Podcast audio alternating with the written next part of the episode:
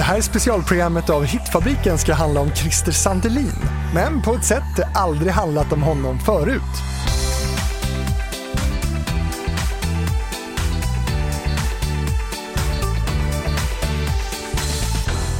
I den här serien program så hör du barn till kända musiker välja ut deras favoritlåtar med sin förälder och du ska för första gången få höra Christer Sandelins son Isak berätta om de låtar som han har starkast relation till från sin pappas stora produktion. Välkommen hit Isak. Tack snälla, kul att vara här.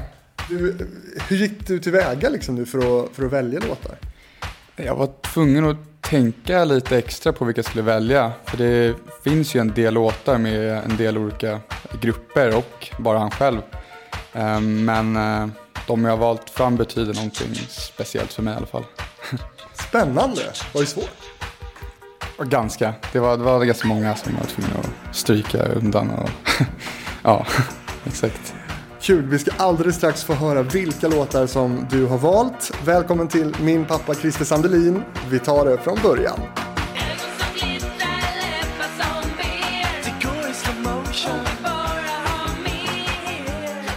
Konstnären, designern och musikern Christer Sandelin föddes i Stockholm 1961 och intresserade sig tidigt för musik. Som 18-åring är han med och bildar gruppen Freestyle ihop med bland annat Kayo, Gigi Hamilton och Tommy Ekman. Tillsammans är de också med i ungdomsfilmen G 1983. Och de får stora hits som Vill ha dig, Ögon som glittrar och den här låten.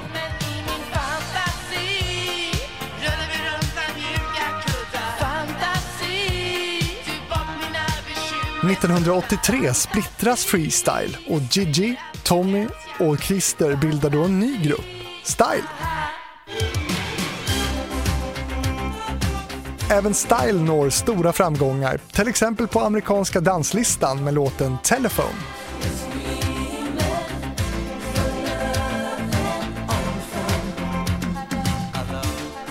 Ett stort genombrott i Sverige får Style med låten som tar dem till en tredje plats i Melodifestivalen 1986.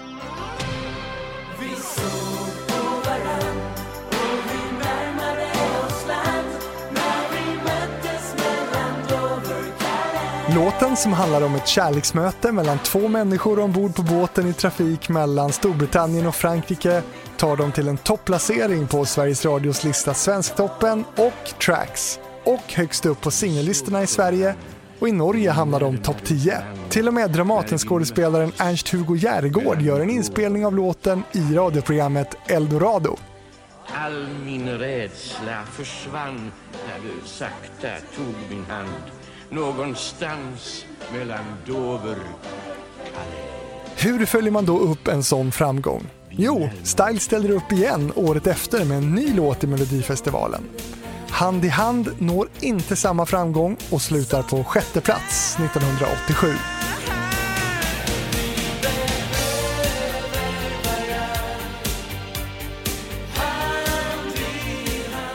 Gruppen fortsatte att nå framgångar på Trackslistan med ytterligare en handfull låtar och har fortsatt att släppa musik. 2003 försöker man sig dessutom på en comeback i Melodifestivalen. Bidraget Stay the Night tar sig vidare från sin deltävling men når inte till final. Vid sidan av grupperna har Christer också släppt musik under eget namn som soloartist. 1992 släpps plattan Till månen runt solen där nästan alla texter skrevs av, ja, du kanske känner igen rösten i introt här. God middag, det här är kapten som talar. Före start ber vi er fylla upp stolsryggarna och spänna fast säkerhetsbältena. Exakt, det var Jonas Gardell.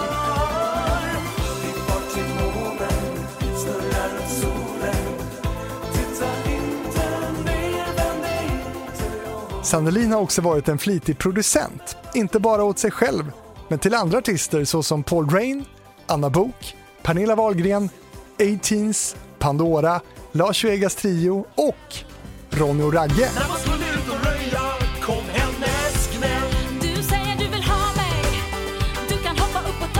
Och systrarna Graf.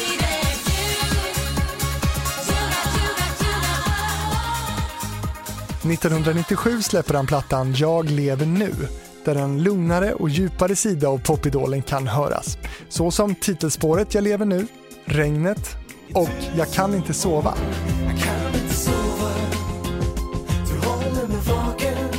2010 sänds första säsongen av TV4s tittarsuccé Så mycket bättre. Christer är med och många tittare oroas då över skicket på artisten som efter ett kraschat äktenskap visar upp vad som efteråt bekräftas av Christer som ett missbruk av sömntabletter. Efter inspelningarna checkar han in på ett behandlingshem efter vad han själv beskrivit varit en lång nedförsbacke till helvetet. Beroendet har haft sitt pris. Det sägs att kontakten mellan den forne parhästen Tommy Ekman är helt eller delvis bruten. Christer har själv sagt att det destruktiva beroendet har han ersatt med träning. Och på senare år har han mest blivit uppmärksammad för att ha uttryckt sin vilja att ha Jimmy Åkesson som statsminister.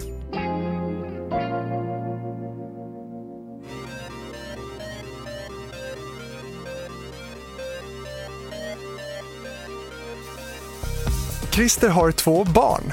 Paulina som föddes 1998 och Isak född år 2000. Och vad som nu kommer att bli Isaks första intervju någonsin har han valt ut de låtar från sin pappas stora musikskatt som han har närmast relation till och som gjorde hans pappa till en av Sveriges mest kända artister och låtskrivare.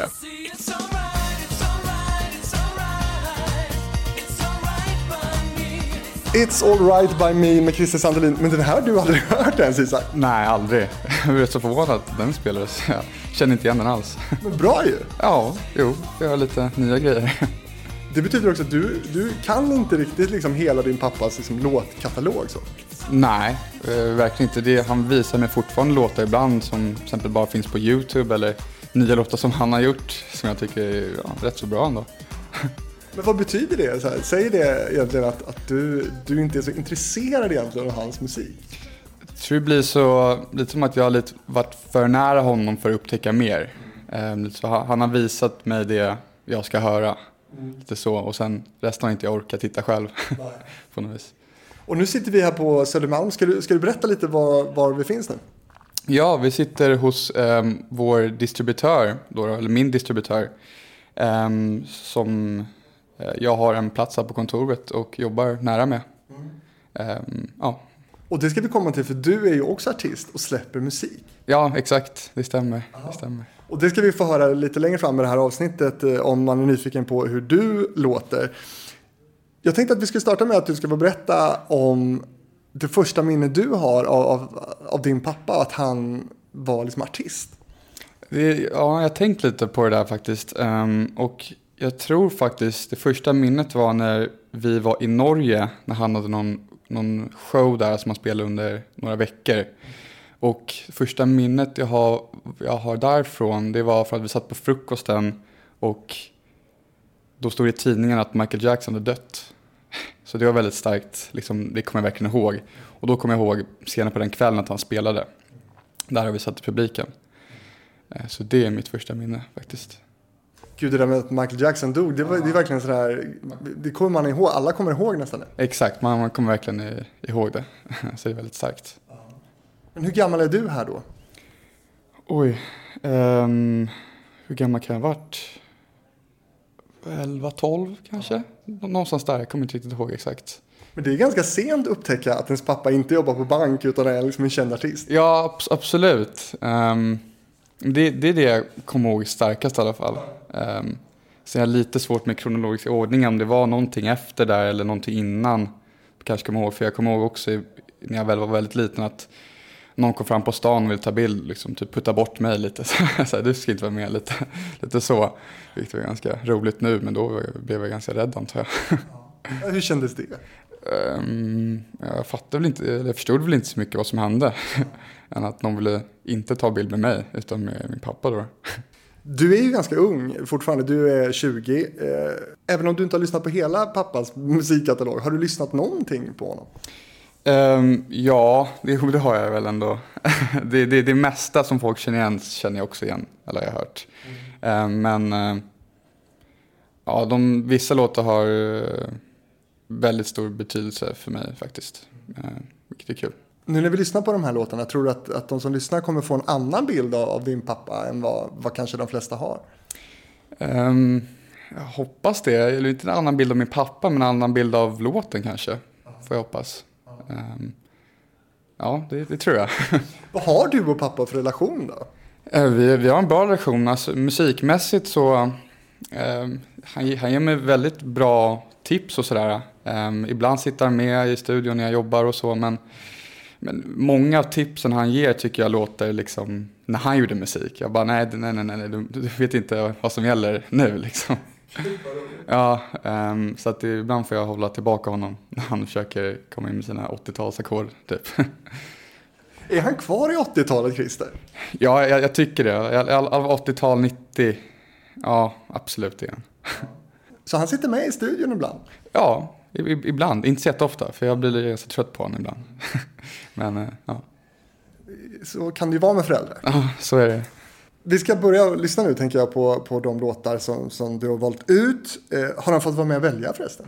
Nej, eh, jag har bett att, att jag ska vara med här. Han bara, ja, det låter roligt. eh, men han, han, han har ingen aning vilka låtar jag har valt. Spännande.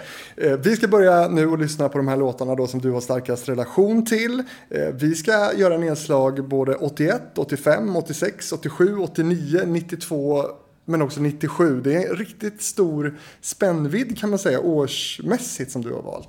Ja, det, det tänkte jag inte på faktiskt alls. Men eh, det är kul att det blev så. Ja. Och vi ska börja lugnt och försiktigt från plattan Från månen runt solen som gavs ut 1992. Varför börjar vi här? Um, den låten handlar om hur mina föräldrar träffades faktiskt på en rockkonsert i Västerås som även hörs i låten. Så den betyder väldigt mycket för mig.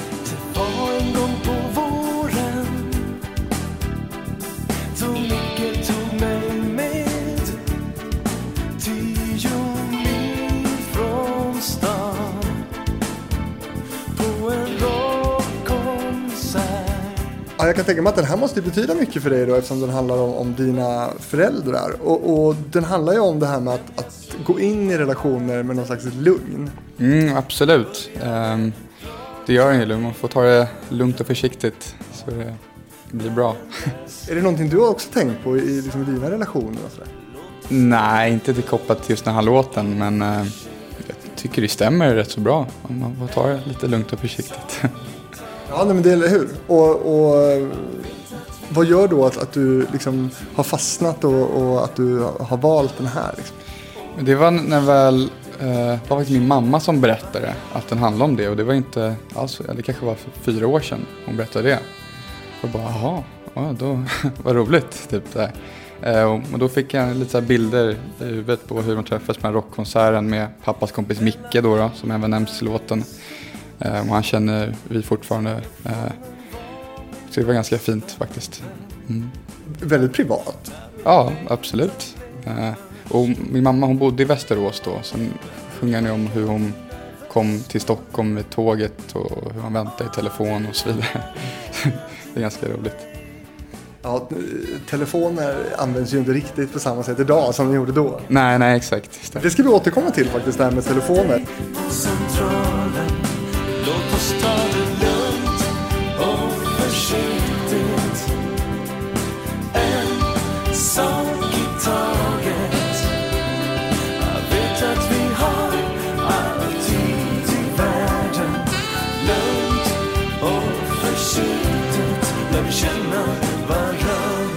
Här låten, den är en ganska okänd låt. Jag tror att de flesta som hör det här nu kanske inte har hört den förut. Nej, um, det, det, tror jag verkligen. Den är, bara nog jag och min syster som har hört det kanske. Nej, men så, ja.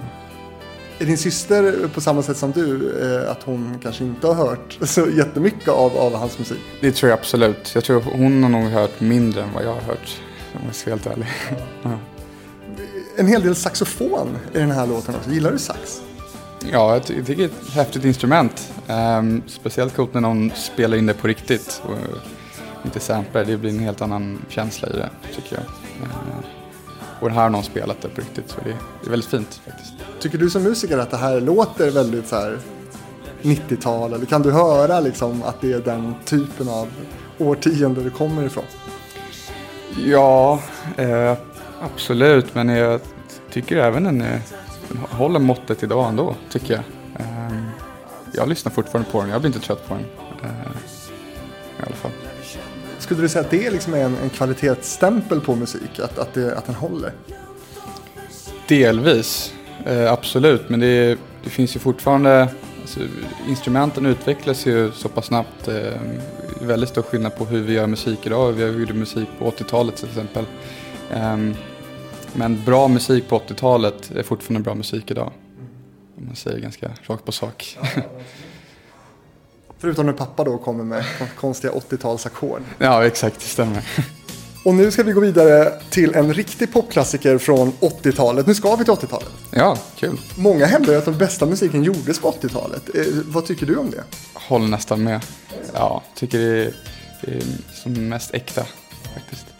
Och du har valt Det hon vill ha som är också en av mina favoriter då från Christers låtkatalog.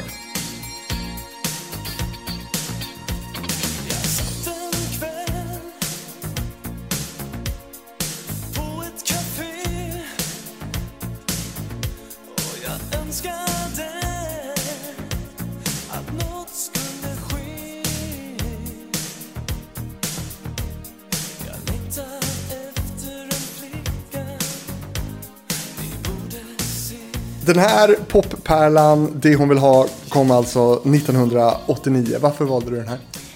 Jag kände jag var tvungen att välja min absoluta favoritlåt. Eh, och det är faktiskt den här. Och den påminner även väldigt mycket om min barndom. Eller jag tänker tillbaka på den när jag hör låten. Och det var nog den som spelade, spelades mest i hemmet. Så det har spelats lite Sandelin-musik hemma också? Ja, absolut. Det är första gången jag, jag hör låtarna spelas de hemma. När jag var liten.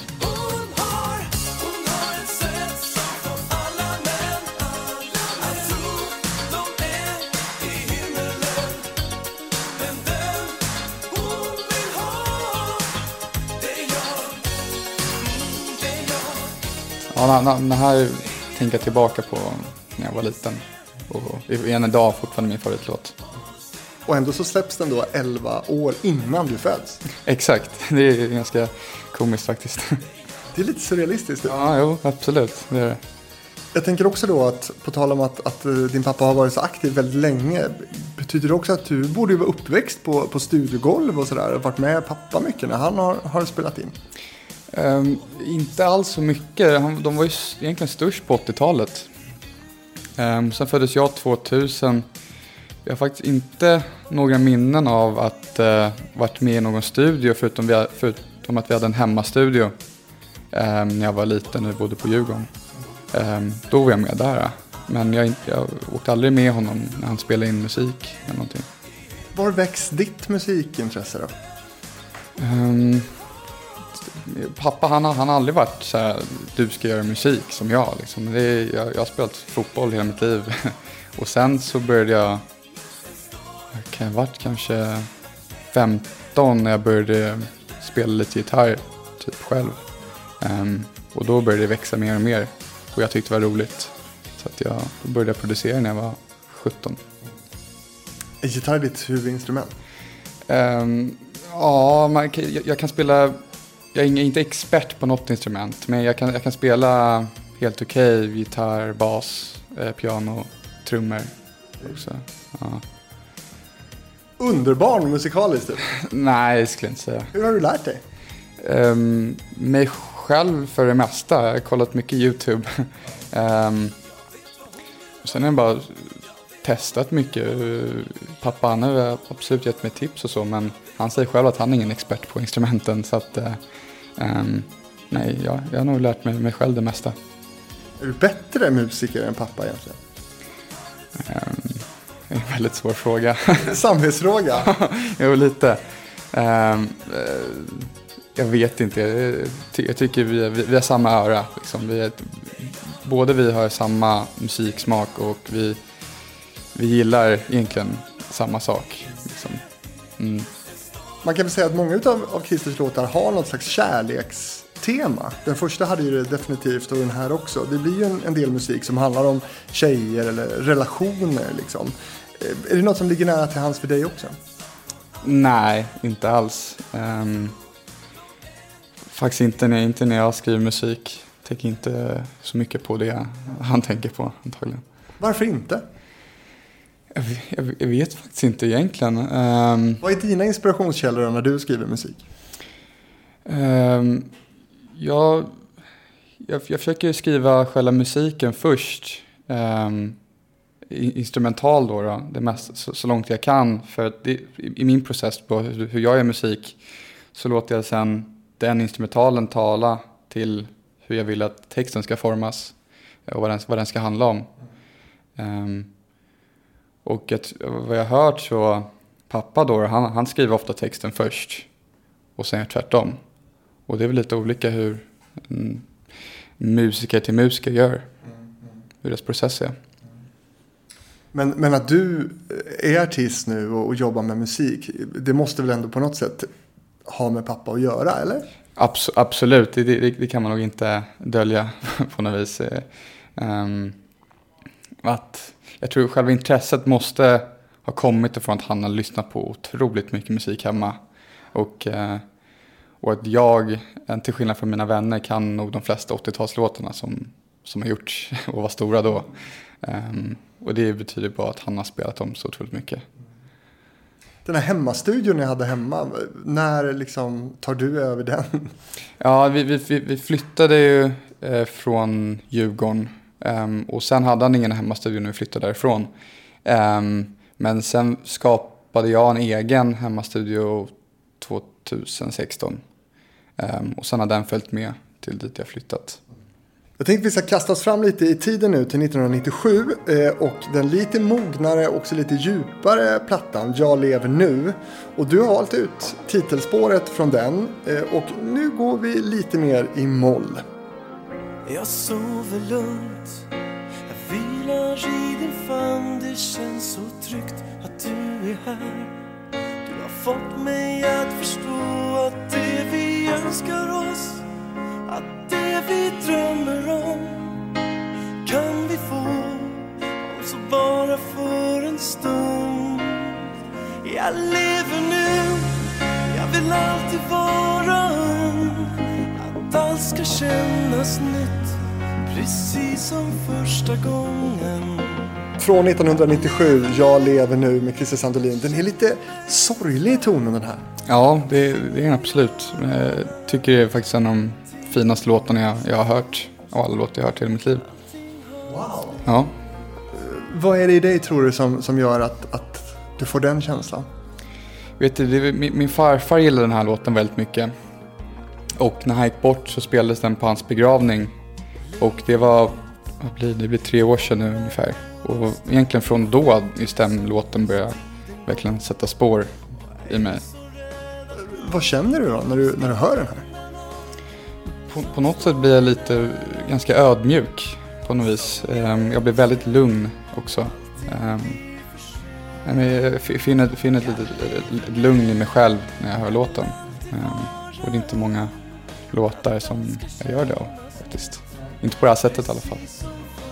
Tror du att det beror på att, att det också är att du har en sån personlig relation med låten? Eller hade du blivit lika berörd om det hade varit liksom någon annan? Nej, det hade jag faktiskt inte blivit. Um, det är min, min, min, ja, min pappa som sjunger den också.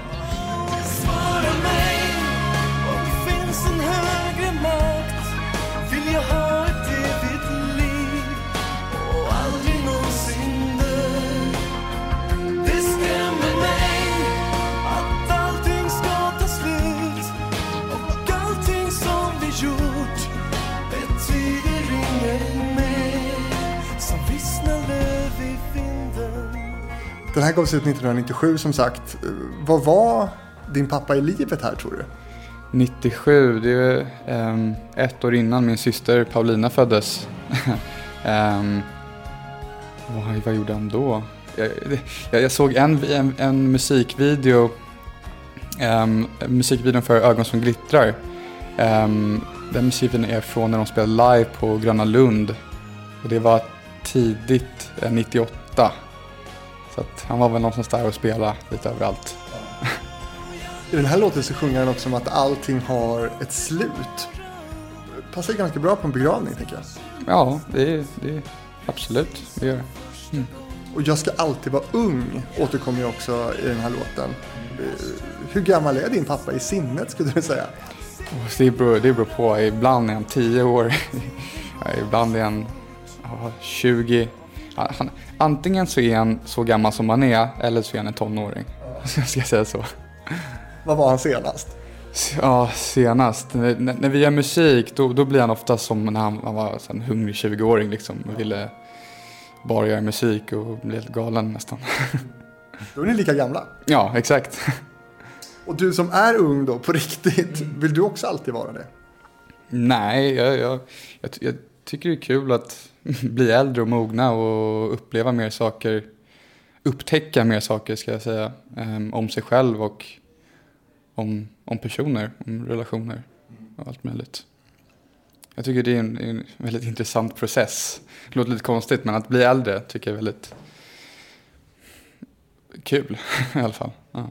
Är det också något som du tror att dina kompisar också känner? Eller tycker du att du liksom står ut där med att, att vilja mogna och ha den här, du verkar vara ganska mogen i dig själv och liksom eh, ja, vilja hitta dig själv på något sätt. Ja, jag tycker det är väldigt viktigt. Um, I alla fall för mig så har det, har det varit väldigt viktigt att fokusera på, ändå på sig själv en del. Jag, jag kan gå, gå, in i olika så här, modes som person. Så här. Ofta så är jag väldigt roligt när jag sitter ensam och gör musik. Men andra dagen så tycker jag det är tycker det är tråkigt att sitta ensam och då är jag ute med vänner och kanske musik eller ute och bara är med vänner. Så att jag switchar lite mellan de där två personlighet, personligheterna. De du umgås med, är de också musiker ofta eller gör de helt andra saker? Nej, de, de, viss, vissa gillar att göra musik. Alla gillar att lyssna på musik. Men eh, de flesta gör något helt annat egentligen. Nu Isak har du valt en av hans absolut mest kändaste låtar och det här blir den första som du har valt med din pappa i gruppkonstellation och kanske en av de mest kända intron som än idag är väldigt lätt att känna igen.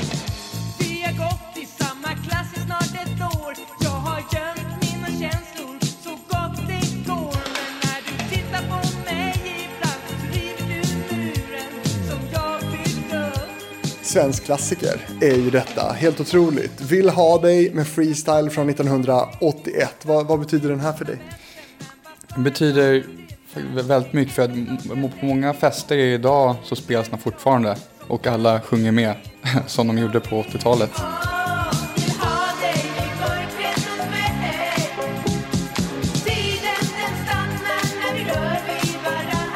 Vilket är väldigt roligt. Um, och det händer utan att de vet vem du är eller vem det är som sjunger? Ja, gud, ibland blir jag ganska chockad när den spelas. Liksom. Bara, jag tycker det är ganska coolt faktiskt. säger du någonting då? Ibland kanske jag säger det. Ehm, men uh, det är inte riktigt i min uh, karaktär som person att ställa mig på ett bord och skrika att det här är min pappa. Liksom. um, men, uh, nej, men jag, jag, jag blir lite så här, det är ganska häftigt ändå att folk, folk som är lika gamla som mig fortfarande sjunger de orden liksom, som i låten. Det är ganska roligt. Blir du stolt? Det blir jag absolut. Um, det betyder att det är en väldigt bra låt, att den fortfarande håller idag. Um, håller och håller, men att den fortfarande är bra idag. Eh, och folk fortfarande gillar den. Väldigt roligt. Vad säger Christer om att de spelar den här på dina fester? Ja, ibland har jag filmat lite och visat. Han bara, ah, vad, vad roligt. um, han tycker det är kul, men han är han har ju varit på större fester än vad jag har varit liksom, och sjungit den låten. Så att, men han tycker det är kul att folk fortfarande lyssnar på den. Coolt att en, en så pass uh, hyfsat gammal låt ändå lever vidare. Har du gjort någon textanalys här Isak? Um, lite eh, inte, nej, ingen, ingen riktig analys. Men den är ju ganska snuskig. Ja, jo, det, det, det är den ju. Och det kan man, därför den fortfarande tycks om bland ungdomar. att, eh, ja exakt, vill ha det möjligtvis med. Ja. Har du sjungit den själv någon gång? Nej, eh, kanske mimat lite. Skulle du kunna? Jag, jag kan hela texten absolut, men eh, jag, jag, jag, sjunger inte själv. Så att, eh, nej, jag skulle inte ställa mig i duschen och sjunga liksom. Anledningen till att jag frågar är för att den här har ju samplats och eh, gjorts många covers av. Drömhus har kanske gjort den, den kändaste. Eh, finns det på kartan för dig? Skulle du någon gång kunna göra liksom, covers på pappas låtar? Um, kanske någon, någon remix jag har, har tänkt på faktiskt att göra. I alla fall sno någon, ja, någon sample, absolut. Men Det har blivit ganska stort va? jag, jag tror det var, hade varit ganska coolt. Ehm, men det har inte hänt än, men eh, vi får se. Frågan är om det är den här låten då. Kanske, mycket möjligt. De här som har gjort cover på låten, finns det någon som du skulle vilja ly- lyfta upp som har gjort en rättvisa tycker du? Liksom? Eh, och Drömhus, den, den, blev ju rätt så, den blev rätt så stor också. Ehm, jag tycker, tycker den är bra, men den, är- den går mycket snabbare. Um, de har höjt upp den. Det är väl också många som, som kanske inte vet att om man hör covern att, att det finns ett, ett original där bakom. Nej, exakt. Är, ibland när folk spelar upp den låten och säger bara den här är så här riktigt bra. Så säger jag bara, ja men jag tycker originalet är bättre faktiskt. Ehm, och de bara, vadå originalet? Liksom, de vet inte om att det finns en riktig låt, eller inte riktig, att det finns ett original bakom den eh, remixen. Sen är den ju från 81 också, det är ju till och med innan jag föddes. Ja, exakt, den är ganska gammal. Vi var inne på det här med stolthet, känna stolthet. Fin- Finns det andra situationer där du liksom verkligen har känt dig liksom stolt över eh, pappas musik eller så?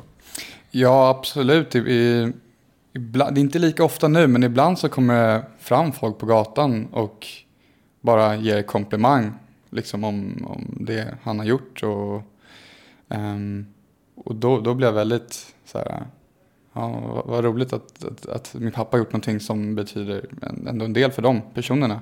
Komplimang då till honom, eller till dig menar du? Nej, inte till mig, till, till, till honom då, ha- hans musik ehm, och eh, ja, och då, då, då, då blev jag faktiskt väldigt stolt.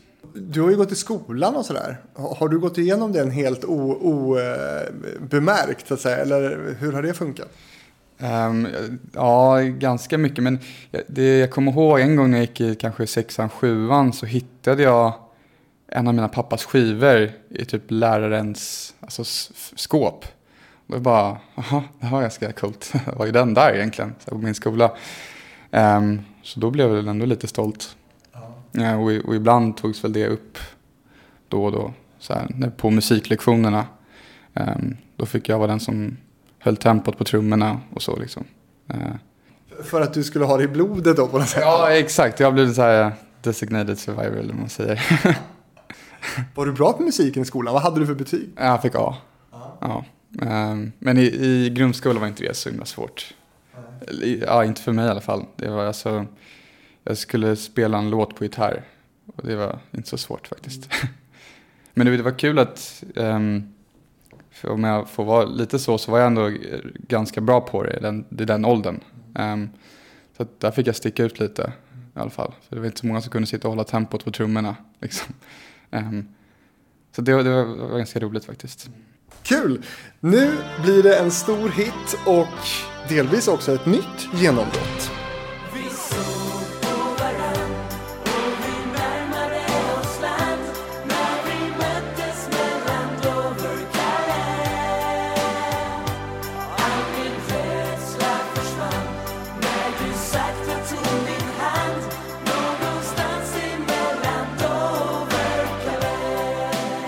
Från Melodifestivalen 1986, Dover Calais. Inte med freestyle, utan med style. Eh, det här är också en svensk klassiker. Det är ju helt sjukt det här.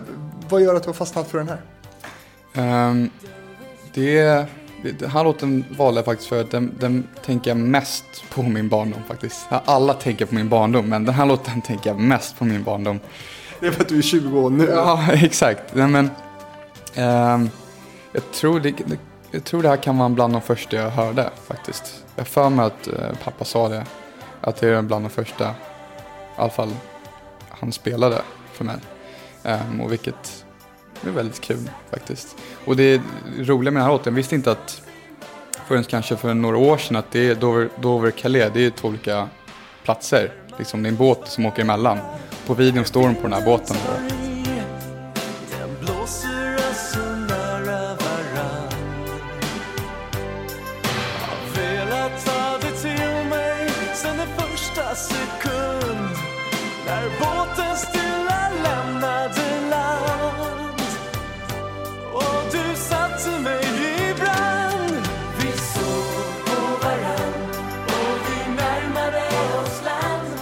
Spela på någon ful finlandsfärja då. Ja, exakt, exakt.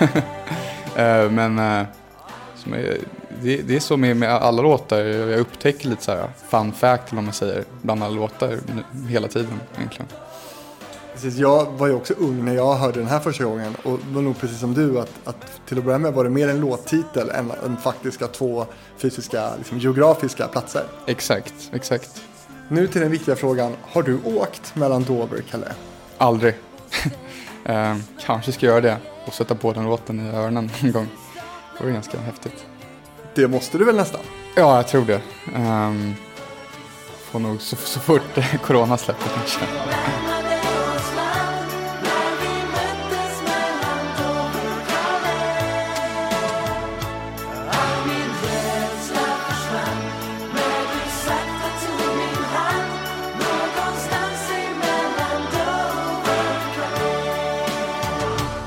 Men vad, tycker du om låten då? Ehm, jag, tycker, jag, tycker, jag tycker den är väldigt bra faktiskt. Det är en väldigt, en väldigt lugn och fin låt. Jag tänker du som musiker, vad, vad har den här låten? Vad tror du att det var som gjorde att det här blev en så stor hit? Vet, det, är, det är en- det är en bra ballad. En bra låt är en bra låt. Ja, Men du som 20-åring då, följer du Melodifestivalen? nej inte riktigt. Uh, jag brukar kolla på finalerna eller sådär, men eh, nej, egentligen inte. Vad har du för relation till programmet då? Um, Christer var med där ett år. Ja, M- Flera år? han, han var med flera år. Ja, ser jag. ehm, Så Dover Calais 86, Hand i hand 87 eh, och sen gjorde de ju en, en comeback också i början av 2000-talet. just det, just det, just det. Nu, ja, exakt. Ja, När du var tre år. ja. Jo, men det, det satt jag nog och kollade på tror jag och heja. Ehm, och sen ja, 86, de har jag sett på repris faktiskt. Men det är ju väldigt roligt. Han var med där va? Ja, ja, men lite, ja exakt. Jag var tvungen att tänka efter nu. Jag är inte riktigt med. Men, men ehm, Melodifestivalen är ju ett av de största liksom, musikaliska plattformarna som vi har i, i Sverige. Hade du själv kunnat tänka dig visa upp dig i, i det forumet? Ja, om jag skriver någon bra låt, absolut. Det är en artist som vill vara med där. Ehm, Men eh, det är inte något mål för mig egentligen, riktigt. Jag har aldrig tänkt på det faktiskt. Men hade du själv kunnat... eh, Hade du själv velat vara liksom soloartist, visa upp dig som soloartist i det forumet? Ehm, nej, På dina låtar så, så sjunger ju du inte själv. Varför gör du inte det? Ehm, jag har aldrig börjat sjunga. Um, jag började göra musiken istället. Um, och jag vet inte om jag kan sjunga eller inte, men jag är nog rätt så för blyg för det. um, vet, ibland har jag liksom typ alltså, viskat med i vissa låtar. Och, jag- och då säger pappa, fan, du borde sjunga. Så här. Jag bara, nej, det borde jag inte alls göra. Men det där är ju så typiskt att alla som är kanske lite mer blyga eller är den som följer med sin kompis till Idol-audition. Det är de som är stjärnorna liksom. Ja, så, så, så, kan, så kan det vara, absolut. Men eh, jag, jag tycker inte det känns bra egentligen. Men vem vet, kanske någon gång får jag feeling. Var kommer den här blygheten ifrån? Ehm, jag har aldrig, alltid varit lite så här tillbakadragen ehm, och blyg som person. Um, var det kommer ifrån? Jag, jag vet inte. Man kan tänka sig kanske att det hamnat, handlar lite om att jag hamnat, inte i en skugga, men så här att ja, det är min pappa och sen kommer jag där under. Men, men jag, jag tror inte det, men vissa, vissa säger kanske det. Du blir till och med undanputtad vid fotograferingar. Ja, exakt. Men men jag, jag, jag var betydligt mer blyg när jag var mindre. Men nu när jag blir äldre och mer självständig, man ska säga, så tar jag lite mer plats kanske. Skönt eller? Ja, absolut. Men, jag, men jag, jag, jag har aldrig känt att jag varit i någon skugga till min pappa. Det har jag inte varit. Men kanske blir så ehm, utan att man tänker på det. Jag, jag har läst att Christer själv har beskrivit sig nästan som, som motsatsen då. Alltså energisk och driven och, och kärleksfull har han också uttryckt. Är det något du skriver under på? Är han sån där? Ja, absolut. Han, han är väldigt extrovert och, och på. Liksom. Och man, man ser om man får någon idé i huvudet så bara boom, så här, lyser han upp och då ska han göra det. Liksom, och, och sådär. Um, och vi, jag, har fått, jag har fått lite av det också. Att om, om jag får någon till exempel idé med musiken. Då, då lyser jag upp också. Då, då måste jag dit och göra det. Liksom, då, då kan jag inte vänta. Um, för det är jag rädd för att glömma bort det. Eller jag kan inte sitta, sitta still då. Hur många sådana här röstmemon har du på din telefon med olika melodier, slingor? Ja, det, det, det är en del faktiskt. Det är så fort man kommer på någonting så måste man spela in det så man inte tappar det. Och på tal om telefon. Eh, nu blir det en låt om att prata i telefon. Jag vet det är sent, förlåt om jag väckte dig Men jag kan inte få ro utan att höra din röst Style med telefon från 1985 som också är inspelad på engelska då som Telephone och som nådde stor framgång bland annat i USA. V- vad är det här för låt? Varför jag valde den här? Det är, det är en ganska rolig historia bakom den um, gällande videon. att um, den blev väldigt stor i USA också, som i Sverige. Um, och då fick de en fråga om att spela in musikvideon i USA. Men det tyckte då de var väldigt jobbigt. Bara, nej, vi, vi lägger de pengarna här i Sverige istället. Så de, de tackade nej till det erbjudandet att göra den i USA. Och då den producenten eller regissören som gjorde den videon gjorde då istället Take On Me med AHA. Som idag är en av de mest igenkännande eh, musikvideorna eh, genom tiderna. Otrolig klassiker. Verkligen. Och den musikvideon de valde att göra i Sverige blev då det året utnämnd till eh, em, årets sämsta musikvideo.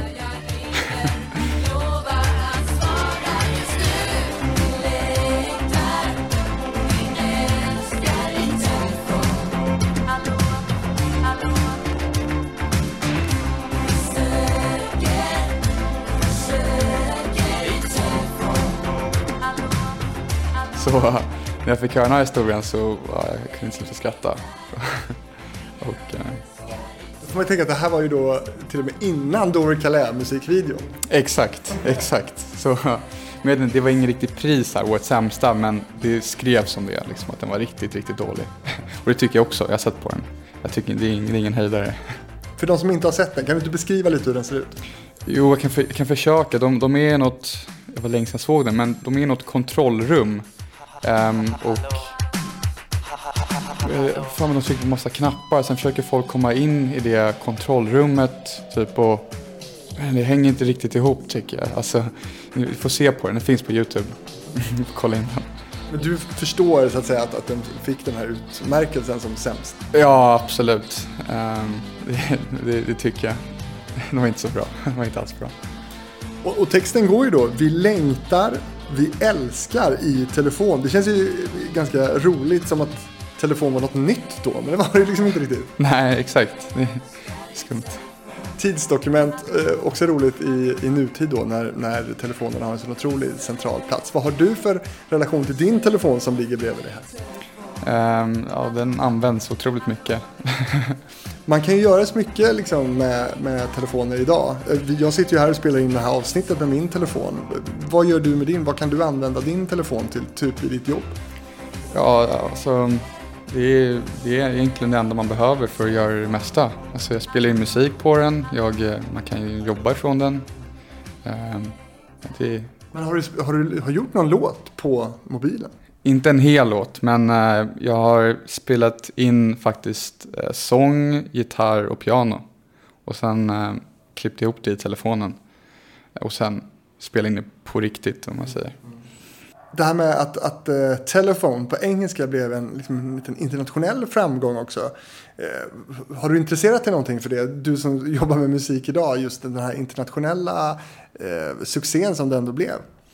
Ehm, den var på Billboard, uh, topp 100. Um, vilket var väldigt coolt, tycker jag faktiskt. Ehm, men jag har inte så läst så mycket om, om artiklar eller vad som skrevs då egentligen. Nej. Siktar du också dit? Är liksom Billboard ett mål för dig? Absolut, det vore ju otroligt häftigt. Um, att hamna där är verkligen en, en milstolpe. Så det, det var vad de, vad de flesta um, musiker siktar på som spelar in sång på internationellt språk, engelska. Kommer du hamna där? Hoppas det. Man kan hoppas och göra bra musik så kommer det nog gå.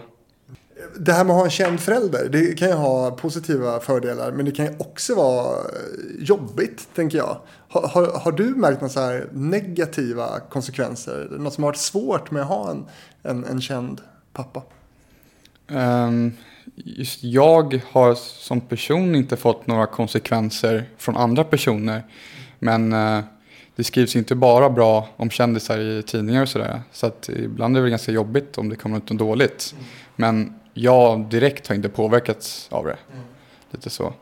Ehm, Men kan inte du också påverkas av, av press och skriverier och så? kan jag, kan jag absolut göra. Ehm, men ehm, Ehm, som sagt, till, till min musik ehm, så har vi, vi har aldrig riktigt fokuserat på att gå ut att jag är Christer Sandelins son som också gör musik. Vi har valt att gå liksom runt det. Ehm, så därför har nog inte det påverkat så pass mycket. Men nu när folk hör det här så kanske folk kopplar det lite så. Men då hör man ju också att du är ju verkligen en egen person och, och gör egen musik också. Det ska vi återkomma till alldeles strax. Men, men har, det varit liksom ett, har det varit viktigt för dig att, att särskilja det du gör musikaliskt mot det liksom Christer gör? Ja, eh, vi, vi, vi tänkte väldigt mycket på, på, på just det hur vi ska... Ja, hur, vi- hur, hur jag ska synas som artist. Om jag ska vara då den här nya artisten, Christer Sandelins son, eller en ny artist egentligen som, som gör ny bra musik. Ehm, Du blir förvånad att jag ens hade hittat dig. Typ. ja, exakt. Ja, ja, ja, men eh, sen fick jag höra att det var lättare än vad man tror att hitta personer. Det kallas Google. exakt. Isak, vi eh, beger oss till 1987 nu i den sista låten som du har valt ut. Och eh, det hörs att vi är kvar i 80-talet nu.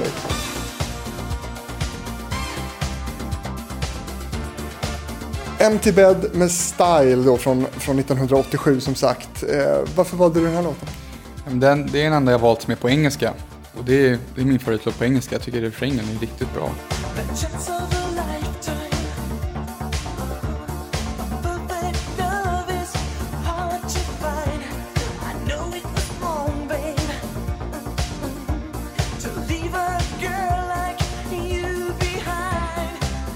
Så det, den här låten har jag faktiskt tänkt på att sampla.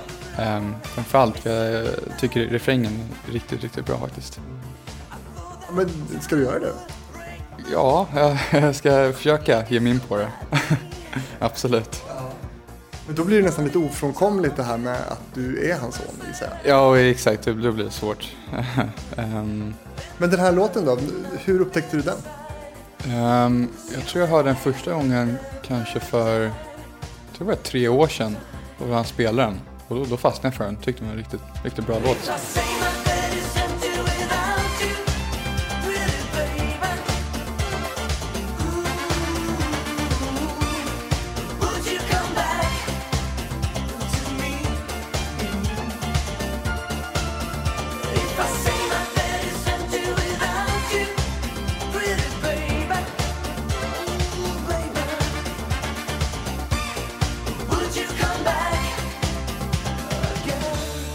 Det, de har gjort en del låtar på engelska.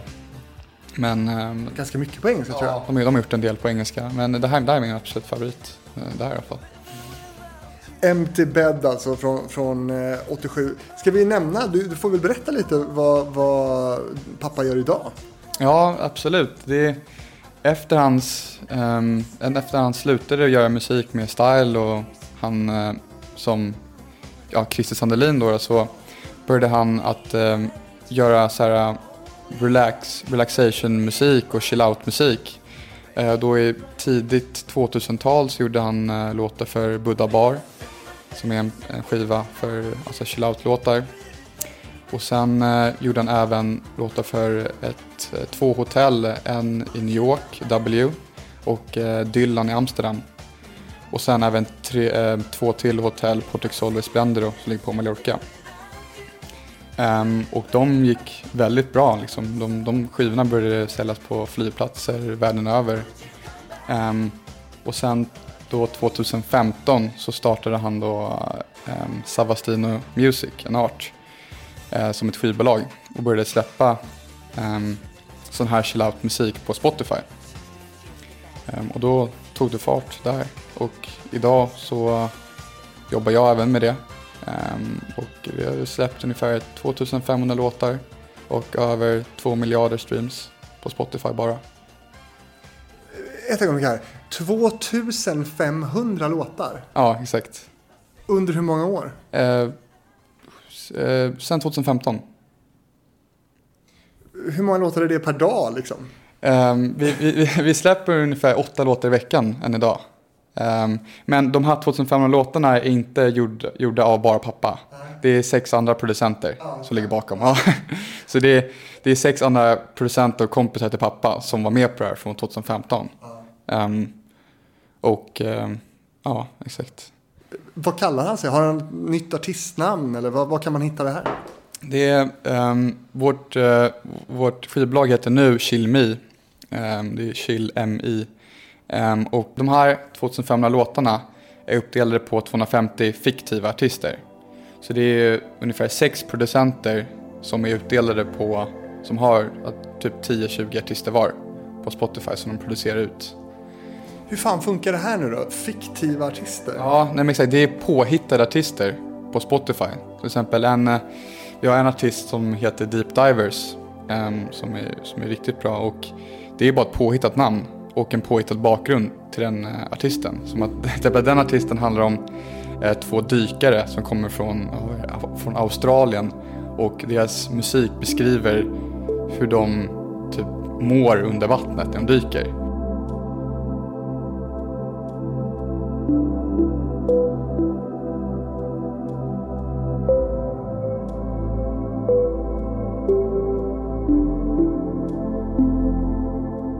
Så sådana här små stories har vi hittat på till de här 250 artisterna. Ehm, och de speglar inte på vilken producent det är bakom. Och det är lite svårt. Hur har man också skapat då fiktiva bilder på dem och sådär? Exakt. Det är, det är inga producenter med på någon av bilderna som finns där ute. Men de här dykarna, vi slänger upp en bild på dem på, på Hitfabrikens Instagram så man får se hur de här fiktiva dykarna ser ut. Det är jättespännande ju. Men vad är det här? Är det här något jag har missat? Det, brukar man göra så här? Vad, vad är det här för typ av eh, marknad? Det, här, det, det växte ju med, det här bolaget skapades eh, i, i första hand till att försörja Spotifys spellistor. För 2015 då hade inte Spotify kommit lika långt som de kommit idag. Det var ju från då den raketen bara började flyga. Ehm, så att vi fick i princip uppdrag ifrån Spotify, eller fick inte riktigt uppdrag, men att göra sån här typ av musik till deras nya spellistor. Och då började vi göra det och då gick det väldigt bra så vi fortsatte. Ja, men, det är jätteintressant att höra. Det, jag tror inte så många känner till eh, hur det kan gå till. Till exempel då när man gör chill out-musik och får hur många miljarder streams? Två miljarder. Det är ju sjukt. Är det mycket pengar i det här också då? Ehm, ja, du, du, du tjänar ungefär 6 öre per stream. Vad blir det då? Vad hade du matte Isak? ja, det, här- det får man räkna kanske. Men, men det här är liksom eh, din och hans liksom heltidsförsörjning idag kan man säga. Ja, jag blev mer involverad för, jag började jobba med det här också för ungefär två år sedan. Eh, och idag så är det jag som har hand om det här företaget och eh, driver det. Ehm, för han, han, han orkar inte mer. för vi, vi har börjat med en liten, en ny grej som, vi, vi har skapat egna spellistor. Där vi lägger in vår egna musik och marknadsför de här spellistorna. Eh, för att samla publik till oss. Marknadsför dem, vad heter de? Var hittar man det här? Eh, det, det, det är vårt varumärke som heter Chill Me. Eh, och vi finns på Instagram, Spotify, överallt.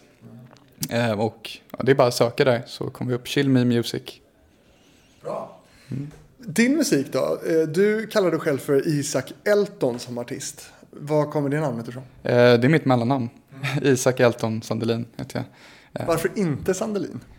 Nej, ett det blir, för långt. I början när, när det var pappa som kom på det namnet. ehm, ja, delvis när jag föddes kom på det namnet och har det som artistnamn. Kom på. Och jag, på något jag vet inte varför, men jag skämdes lite över Elton i början. Jag vet inte, jag vet inte varför. Men Fint ju. jag, jag, nu tycker jag det är ascoolt. men jag, jag skämdes över det i början så jag ville, ville inte ha det riktigt som mitt artistnamn. Men sen så övertalade han mig och gick med på det. Och jag, jag tycker det är ascoolt namn faktiskt. Men kan man höra i din musik att det finns något sandelinskt där? Det tror jag inte. Då ska man hitta på det själv liksom. Men nej, det, det är nog inget. Nej, det tror jag inte. Jag som ser Isak nu, det såg ut på det lite som att du, du, du vill inte att det ska vara så heller. Nej, jag- jag, vet inte riktigt om man, om man kan höra det i min musik. Ehm, för att han, han, han inte varit så jätte... Jag, jag vill att göra det så mycket själv som möjligt egentligen. Det, det ska vara, grunden ska vara mina idéer och så. Men han ska vara, vara där och tycka till och finslipa och kanske ge några enstaka tips. Och vi ska höra en av dina låtar som det har gått allra bäst för. Berätta lite om Bottom of the Sea. Ja, den släppte jag 2016, sent 2016. Um, ehm, och ja, det gick väldigt bra. Jag kom med på viral fem, topp viral 50 i Sverige. Um, och där stack den iväg och då har den streamat 12 miljoner tror jag. 11 miljoner.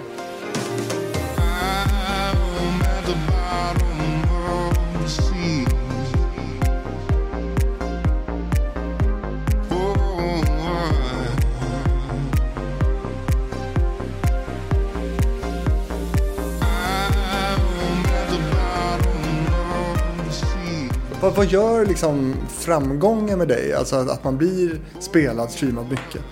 Um, inte alls så mycket. Jag har inte sett mig som någon kändis direkt. För, eh, alltså, vi, de flesta av mina streams kommer från USA. Um, och det är ganska roligt för vissa av mina kompisar som varit där i USA har, har varit på typ fester så har den spelats på liksom, fester där och sagt att det här är min kompis från Sverige och då har de filmat det och det var väldigt roligt faktiskt att se. Ungefär som du filmar Vill ha dig-fester. Typ. Jo men nästan så. Så det, det, då blir jag väldigt, väldigt glad faktiskt när jag ser sånt. Men du har inte varit där och spelat någonting? Nej, jag har inte spelat någon, något live på någon riktig fest eller eh, festival. Jag har spelat på många, inte många, men jag har spelat på kanske tre hemmafester. Bara för skojs skull. Nu när vi spelar in det här så var det bara igår som nyheten kom att Globen skulle byta namn till Avicii Arena. Vad tycker du om det? Jag tycker det är väldigt bra. Ehm, Det är en väldigt eh, fin, fin gest och en väldigt bra tanke bakom att lyfta upp den här, inte den här, men den viktiga frågan om psykisk ohälsa. Ehm, Som, eh, så ja, jag tycker, tycker det är väldigt bra faktiskt. Lyssnat på, själv mycket på Avicii eller? Väldigt mycket. Han har ju varit min toppartist på Spotify sedan ja, 2014. Det är det. Förebild också eller? Självklart, absolut. Det är en, eh, han var en eh, otroligt duktig musiker. Träffat honom? Aldrig. Jag önskar att jag hann göra det, men tyvärr gick inte det. Det är otroligt tragiskt ju. Ja, jag såg honom en gång. Jag vågade inte gå fram och ta bild. Han hade precis handlat eh, på typ Ica på Östermalmstorg. Men jag vågade inte gå fram. Det kommer du alltid ångra nu. Det kommer jag alltid ångra, absolut. Isak, superkul att ha träffat dig och fått höra dina favoritlåtar men också fått höra lite av vad du gör. Hur var den här upplevelsen för dig? Jag, jag var otroligt nervös innan, men eh, det, det, det, det, släppte, det, det, släppte, det släppte efter ett tag. Men det, mina tankar har gått så mycket fram och tillbaka om så här, okej, varför är jag nervös? Jag ska prata om saker jag vet. Liksom, det, är, det, är inget, det är inget prov, så här, det är inget glosförhör. så att, eh, nej, men det var, det var jätteroligt, jätteroligt faktiskt. Är det här den första intervjun du gör? Ja, allra första. Coolt, bra jobbat!